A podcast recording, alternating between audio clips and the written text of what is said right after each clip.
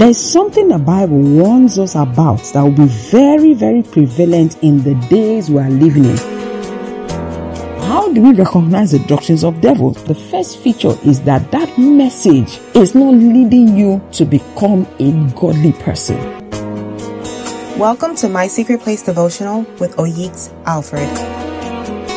Good morning and welcome to today's devotion. We're going to pray and then we're going to look at the word of God. We're going to pray from Psalm 68 verse 19. Hallelujah. It says, praise be to the Lord to God our Savior who daily bears our burdens. If it's in King James, it says, a Lord who daily loads us with benefits. So do you have a burden you need to carry today? Something that is worrying you, something that seems heavy? The Bible says that God can carry those burdens. Can we put it in His hands today and just trust Him to load us with benefits today? Father, we thank you for today and I thank you for everyone connected. Lord, I ask that you carry our burdens, that you lift it. We recognize we do not have the capacity to carry it on our own. And Father, we trust you to lift it for us today in the name of Jesus. May we please you as we function today in Jesus' name. Amen.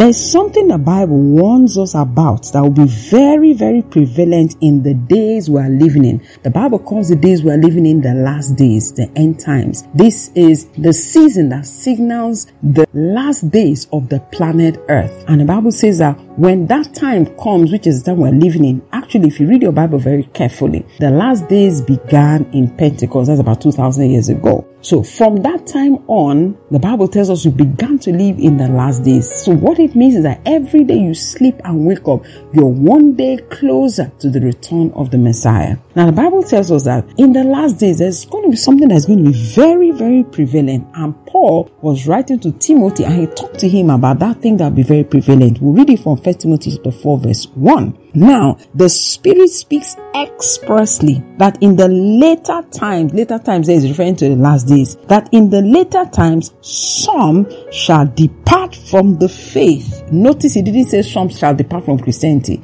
In other words, they will depart from the faith, but they will still be going to church. Perhaps singing in the choir, doing all those things that they do. But the Bible said that some people will depart from the faith, giving heed to seducing spirits and doctrines of devils. Two things stand out very clearly to me in the scripture. The first one is the Bible says, giving heed to seducing spirits. In other words, listening, paying attention, focusing to seducing spirits, meaning there will be a release of seducing spirits, and many people in the church will begin to listen to them. He says, giving heed. What does it mean to give heed? To pay attention to these spirits, and the Bible calls them seducing spirits. That's the first thing that stands out. We're going to deal with seducing spirits in a little bit, but see the second one. He said, and doctrines of devils. So what it means is that there's going to be an increase in the activities of seducing spirits, number one, and there will also be an increase in the doctrines of devils. Now, I'm very sure if you walk around, you won't really see any book with the title Doctrines of Devils. You won't even see a church with the doctrines of devils written. But where do you think the doctrines of devils will be propagated? A doctrine has to do with a body of knowledge and typically is going to be spiritual. Is those doctrines of the devil be found on spiritual platforms? But the Bible says something before the doctrine of devils.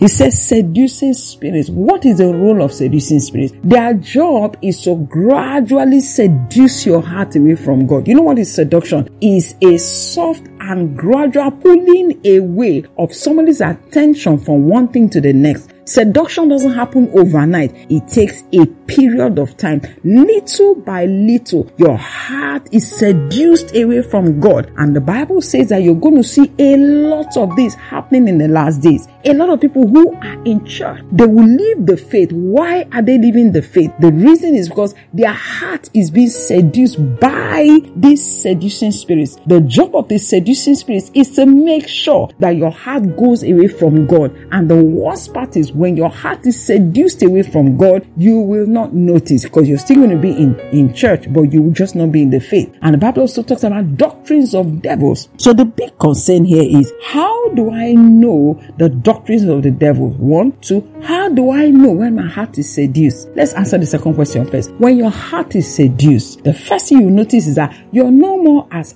passionate for God as you used to be. Your interest from the moment you wake up to the moment you sleep, you're thinking about every other thing except God. When you have money, you're thinking about how to spend it on yourself. You're never really thinking about God and His kingdom and His agenda. When you got into 2023, you're not really asking God, God, what is your will? What is your agenda? What are the things you want to do on planet Earth? And what is my role in that agenda? You're thinking about your plans, your dreams, your vision, your goals. It's all about you. It's never really about God. The reason for this is because your heart has been seduced. Your focus is now on every other thing. You can't even take time to spend with God, to know Him, for Him to become your friend, for you to become intimate with Him. The reason is because you've been seduced by TV, you've been seduced by friends, you've been seduced by a job, or, you know, seduced by a million and one things. The Bible said that this will be prevalent in the last days. So how do we recognize the doctrines of devils? Well, there are many features of it, but the first feature is that that message is not leading you to become a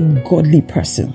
If the things you're listening to every Sunday and every Wednesday, you listen to it, you look at your life, you're not being drawn towards holiness. You're not being drawn towards purity. You're not being drawn towards godliness. There is a problem with that. You could be listening to the doctrines of devils. Now I want to show you the, how serious this is. Titus chapter 1 verse 1. Paul, a servant of God and an apostle of Jesus Christ to further the faith of God's elect and their knowledge of the truth that leads leads to godliness. Did you see that part? He said the truth that leads to godliness. That means there is a truth that does not lead to godliness. Meaning that somebody can say something is not necessarily wrong, but it's not leading you to godliness. It's leading you to become more and more greedy Oh, you prosper in Jesus' name. Amen. You prosper in Jesus' name. Amen. And every single thing about that doctrine has to do with what you are going to get. You get this, you want more, you want more, you want more. And those messages are making you more covetous. You are thinking about how you are going to succeed on this side of life. You are thinking about how you are going to be richer, how you are going to have more cars. And it's not as if the richness is so that I'll get more money so I can fund the gospel. No, it's just that you want to get rich so that everybody know you are rich or you want to buy a nice car, you want to buy a nice outfit, blah, blah, blah. All of those things.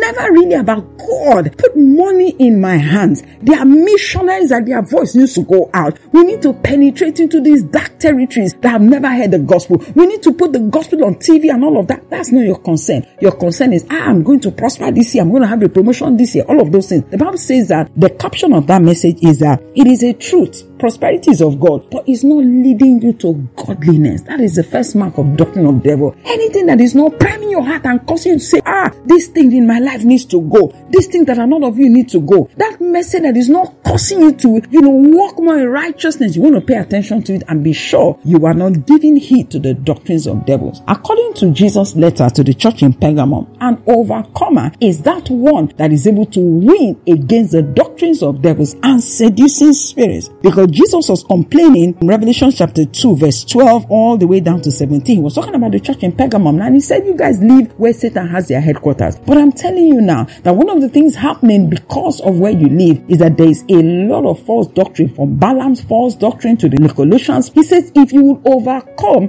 this false doctrine, he said, you are an overcomer and I have a special gift for you when you come on to the other side of life. So let me ask you a question. By Jesus' definition, are you an overcomer? Are you able to spot doctrines of devils? Is your heart seduced away from righteousness and from God while you're still going to church? I want to think about these questions as you go about today so that you can make the adjustments to match. God bless you. You can now receive a written version of the MSP devotional sent directly to your email every week morning by subscribing on our website at www.mspdevotion.org.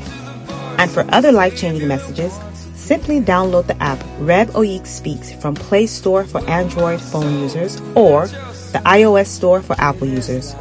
You can also follow us on Instagram, YouTube, and Telegram, all on the handle Oyeks Alfred. Thank you so much for listening. Have a blessed day.